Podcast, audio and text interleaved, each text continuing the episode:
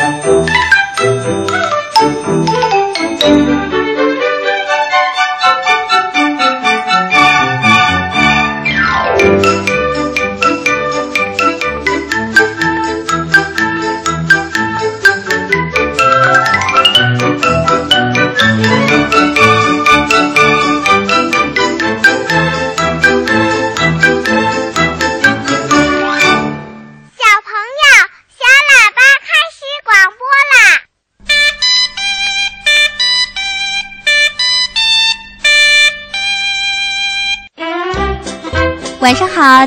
小朋友，我是陪你一起快乐听节目的春天姐姐，欢迎你来收听小喇叭。先为小朋友们预告一下今晚的节目安排。首先，我会请出博士爷爷来解答一个小问号：猴子为什么会爬树？小金豆的出场时间里，认识几位活泼可爱的小朋友。抱抱熊故事呢，春天姐姐继续为你们播讲《笨狼》系列童话。今天来听篮球赛上的精彩表演。好了，节目就先介绍到这儿。先来收听第一个小板块。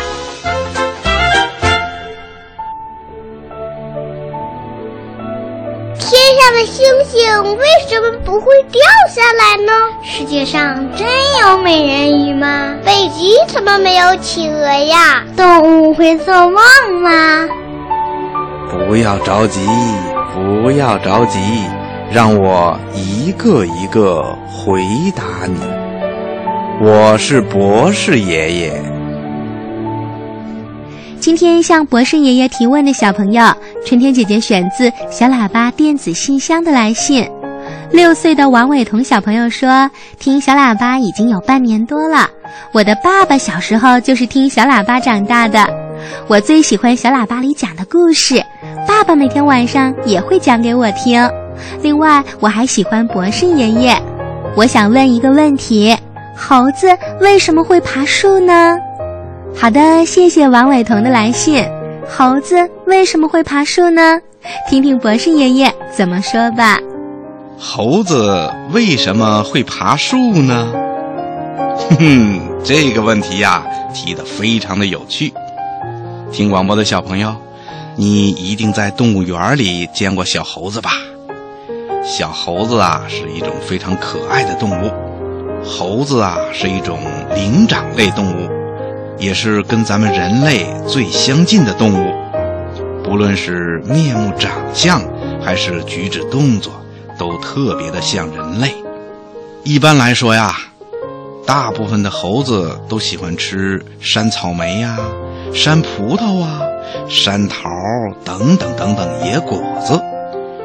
世界上许多的原始森林里都生活着猴子，因为长期生活在森林中，爬树就成了必不可少的本领。另外呀，爬到树上去可以躲避那些伤害它们的食肉动物。还有啊，在树上有很多的营养丰富的野果子。爬到树上去就可以摘到这些野果子吃了。经过了多少年的进化，猴子的爪子更适合抓住树枝。又经过漫长的演变，猴子啊就掌握了爬树这门技能了。它们爬树的本领就像大象的长鼻子、长颈鹿的长脖子一样，是自然选择的结果。听广播的小朋友。你听明白了吗？好啦，今天的小问号啊，博士爷爷就给你说到这儿了，咱们下次节目再见吧。谢谢博士爷爷的精彩解答。小问号听完了，下面是小金豆的出场时间，来听小朋友们讲故事。我现在在认字，我都会给爸爸妈妈讲故事了。回来了，我一定还会回来啦！早都会跑。司马光咬着小嘴唇，睁着大眼睛，眉毛皱了起来。一块糖，一块糖就甭要了。不是，我牙底儿那儿粘着呢。亲爱的小朋友，这些可都是我们小喇叭的小金豆子，个个讲起故事都很出色。今天该谁出场了？春天姐姐，我来了！小喇叭故事屋好吧那小金豆的出场时间开始了。今晚第一个出场的小朋友是北京市丰台区大地美育双语幼儿园中班的张希涵，今年四岁半，很喜欢小喇叭节目，想给小朋友们讲一个老虎和医生的故事。这是他第一次讲哦，希望得到大家的鼓励。大家好，我叫张希涵，今年四岁了。我给大家表演的故事叫《老虎和医生》，希望大家喜欢。老虎牙疼了，需要去看医生。他捂着牙想：“我害怕呀。”医生听说一只老虎要来看牙，也吓得直发抖，心里想：“我害怕呀。”老虎边往医院走边想。我不想见到医生。医生在医院里想，我不想见到老虎。老虎很无奈，但是我不得不去见医生。医生很无奈，但是我不得不去见老虎。终于，他们见面了。啊！老虎和医生同时大叫起来。老虎坐到病床上，给自己壮胆子。我要勇敢。医生边拿起麻药针，边给自己壮胆子。我要勇敢。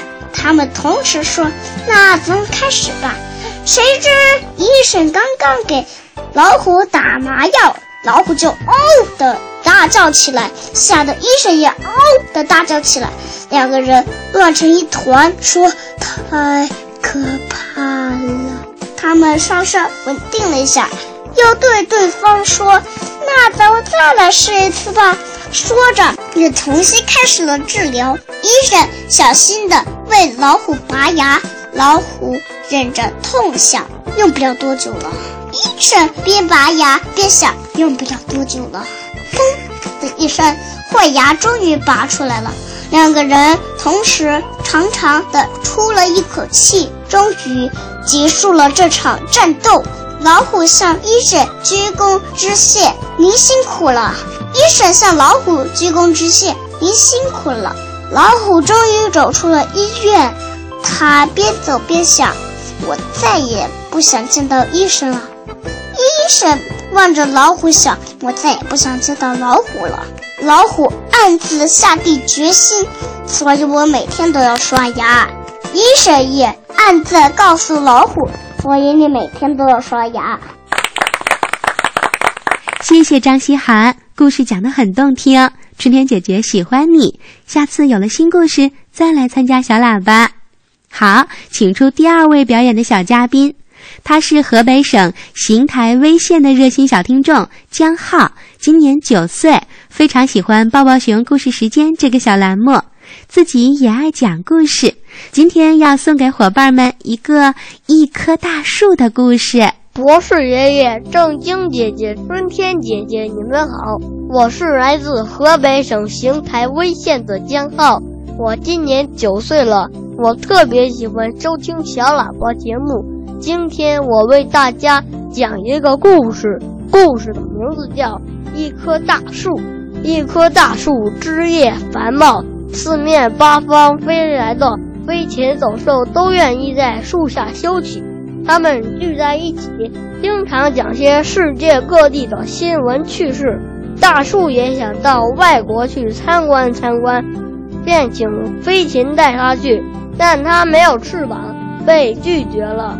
大树又请走兽带他去，但他没有腿，又被拒绝了。可是大树并不灰心丧气，他努力吸取养分，结出了又美丽又甜蜜的果实。飞禽走兽争着吃果实，用种子播种到世界各地。大树终于实现了自己的愿望，并在世界各地扎了根。谢谢大家，谢谢江浩，故事讲的不错。春天姐姐祝你学习进步，天天开心。好，继续请出小朋友。这位小金豆是辽宁省沈阳市的小朋友，他叫马于露。今年五岁，我给大家讲个故事，名字叫《恐龙妈妈常在》。从前，恐龙妈妈的宝宝很快就要出世了。不久，恐龙妈妈却犯愁了：这个宝宝刚刚出生，应该把它放在又安全又舒适的一个地方。恐龙妈妈回到自己的宝宝，走到一个大树面前，它说：“不如放在树洞里吧。”不行，树洞里照不到阳光，宝宝出事会害怕的。它说：“不如放在泥坑里吧。”也还是不停。放在泥坑里，宝宝出事不成了大花脸了吗？恐龙妈妈脑瓜一转，不如放到鹅卵石那儿吧，那一定很安全。你瞧，恐龙妈妈多开心呐！柴小熊要出来大盖房子，当然包括那只又圆又大那只鹅卵石了。可是粗心的他忘盖了一份窗户。晚上，柴小熊被凉风吹醒了，睁开眼睛一看，墙上破了一个洞。他揭起被窝一看，原来自己旁边睡着一个小恐龙啊！原来那个是恐龙蛋呐！可是早上早早，柴小熊就起来了，带着小恐龙去找妈妈去了。谢谢马玉露，声音很洪亮。春天姐姐欢迎你再来小喇叭做客，祝你健康快乐的成长。好的，那下面就是今晚表演的最后一位小朋友了。内蒙古呼和浩特市赛罕区第二幼儿园大四班的杜浩辰，今年五岁，已经是小喇叭节目四年的小听众了。今天他让妈妈帮他录制了一个有趣的故事，送给全国的小朋友。叫杜浩辰，我来自呼和浩特市赛汉区第二幼儿园大四班。我今天要给大家讲个故事，故事的名字叫《会动的果皮箱》。在开满鲜花的小路上，有一个形状奇特的果皮箱，它常常在小路上跑来跑去。第一天早晨，小熊卡里出来玩，看见了会动的果皮箱，吃惊的瞪大了眼睛。他问：“你是在做游戏吗？我想和你一起玩。”果皮箱说：“我不是在做游戏，我是在讲食果皮。”你为什么这样做？小熊卡里问。果皮箱说：“为了大地妈妈清洁又美丽，所以我才这样做的。”小熊卡里把这个消息告诉了朋友们。第二天早晨，果皮箱发现小路上到处都是干干净净的。原来，小动物们受果皮箱的影响，再也不乱扔水果皮了。谢谢大家，我的故事讲完了。谢谢杜浩晨，口齿清晰，故事很好听。春天姐姐喜欢你，祝你学习进步，更聪明，更快乐。好的，那正在收听节目的小朋友，如果你也想给春天姐姐讲故事，就赶快让爸爸妈妈为你录制吧。除了小朋友自己讲的故事，我们也热情的邀请家长朋友和小朋友一起播讲亲子童话。会更好听哦！把声音文件发送到小喇叭的叮当信箱：dd 圈 a c n r 点 c n，注明“小金豆”栏目就可以了。声音要求要录制清楚，有自我介绍，一个两三分钟左右的小故事。春天姐姐期待可以听到更多小朋友的可爱声音。好啦，下面的时间是睡前童话，跟着春天姐姐走进抱抱熊故事时间。好听的故事听不够，好听的故事听不完。小喇叭最会讲故事，动听的故事堆成山。小喇叭好听的不得了。爸爸讲故事时间，欢迎小朋友继续收听小喇叭，我是给小朋友们讲故事的春天姐姐。今晚我继续为你们播讲《笨狼》系列童话。这一集的名字叫《篮球赛上的精彩表演》。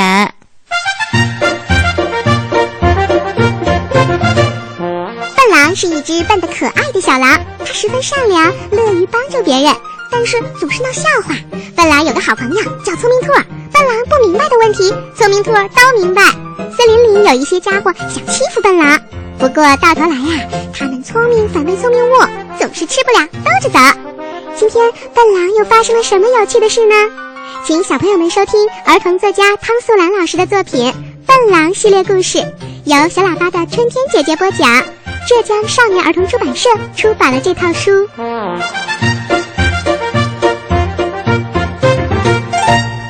篮球赛上的精彩表演。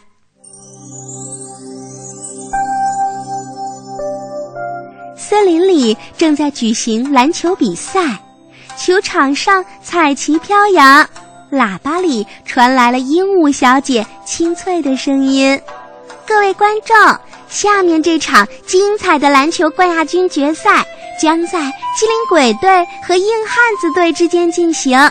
机灵鬼队上场的队员是聪明兔、花猫、红狐狸、长颈鹿和我们大家喜爱的小笨狼。”硬汉子队上场的队员是胖棕熊、肥猪、黄牛、灰象和大猩猩。裁判员一声哨响，比赛正式开始了。红狐狸第一个得到了球，他使出吃奶的劲儿，朝对方的球篮飞奔。硬汉子队的五名队员像一阵狂风暴雨一般，朝红狐狸扑过去。机灵鬼队的其他四名队员也不甘示弱，也奔上前去救助。眼看黄牛堵住了红狐狸的退路，大猩猩仗着自己的手臂长，伸手就抢红狐狸怀中的篮球，这可急坏了笨狼。他一猫腰钻过了大猩猩的手臂，红狐狸不失时机地将球传给了笨狼。笨狼抬眼一看。前面的路已经被硬汉子队的五名队员堵得严严实实的，但是后面的那个篮球架却空空荡荡的，没有人。嘿，这真是个好机会！你们拦住这边，我朝那边跑，准能来一个漂亮的进球。笨狼迅速地穿过没有一个人防守的后半场，利索地把篮球送入了篮筐。嘿，球进了！笨狼好高兴，他带头鼓起了掌。可是观众席上静悄悄的，场上机灵鬼队和硬汉子队的九名队员全都像木头一样站在原地，睁大眼睛看着笨狼。哦，这是怎么回事儿啊？裁判员吹了一声哨子，嘿，这球。算硬汉子队的，硬汉子队得两分。硬汉子队的五名队员抱成了一团，欢呼过后，他们又排成了一队，很有礼貌的向笨狼鞠了一躬，说了好多声的谢谢。笨狼向裁判员抗议：“哦，不是这样的，我是机灵鬼队的，我投篮的得分应该归我们队，不能归硬汉子队。”可是抗议无效，聪明兔指着硬汉子队的球筐，告诉笨狼：“我们投的是那个篮筐，你呀要把球投到那里，那才能算我们得分。可是如果你投到我们这边，就算他们赢了。”笨狼认真的点点头，他呀有点明白了。于是他马上投入了紧张的比赛中。现在全场由硬汉子队控球，胖棕熊跳起来把球传给了肥猪，长颈鹿机灵的一扬脖子就把球给截住了，来了一个漂亮的头球，球便飞入了笨狼的手中。笨狼瞧准了硬汉子队的球篮，以百米冲刺的速度抱着球迅速来到了篮板下。一个漂亮的转身投篮，呵，球又进了。笨狼一边欢呼一边拍手，同时在等待着更多的掌声响起。但他等来的不是掌声，而是一片嘲笑声。裁判员说：“笨狼犯规了，所以这个球不算。”我。我犯了什么规啊？我投的是硬汉子队的球篮。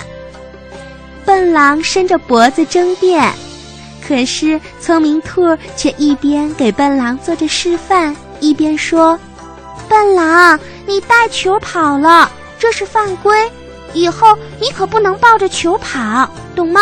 你要一边跑一边在地上运球。”花猫队长看了看笨狼，说。笨狼，你不要再管投篮的事儿了，你打后卫，你只要盯住灰象，别让他抢到球就行。笨狼点头同意。于是运动员们各就各位，比赛继续进行。花猫把球传给了聪明兔，灰象看见了，奋起直追。笨狼勇敢地拦住了灰象，当灰象轻轻地一扬长鼻子，笨狼就扑通一声倒下了。灰象得到了球，迅速地朝机灵鬼队的球篮撤退，企图要投球入篮。情急之中，笨狼一把揪住了灰象的鼻子。将灰象刚要抛出去的球揽在了怀里，灰象的鼻子憋得难受，他想甩掉笨狼，结果扑哧一声，随着灰象的一个大喷嚏，笨狼像热气球似的被送入了空中，转眼之间呀就无影无踪了。运动场上静悄悄的，每个人都扬起脸朝着天上看。等待笨狼什么时候掉下来？救援人员迅速地拖来了许多的海绵床垫，铺在了运动场上。大家太喜欢笨狼了，怕它摔下来的时候会受伤。主席台上架起望远镜，请来了猫头鹰先生，用他明亮的眼睛贴着望远镜注视着天空。终于传来了猫头鹰先生深沉而兴奋的声音：“赶快抬头注视天空！此时，笨狼已经出现了影迹。”等啊等，大约四分钟之后，笨狼飞入了球场的上空。大约四分三十秒以后，大家看到怀抱篮球的笨狼非常准确地落入了硬汉子队的篮圈。笔直的穿过了球篮，然后稳稳地站在了篮板下。这一回，笨狼没有带头鼓掌，而是抱着球，不好意思地说：“对不起啊，对不起，我我又投篮了。”裁判员说：“笨狼，你这次投的是对方的球篮，而且又没有带球跑，所以这个球算。”球场上掌声雷动，这确实是篮球史上最精彩的一次投篮。这份光荣属于可爱的笨狼。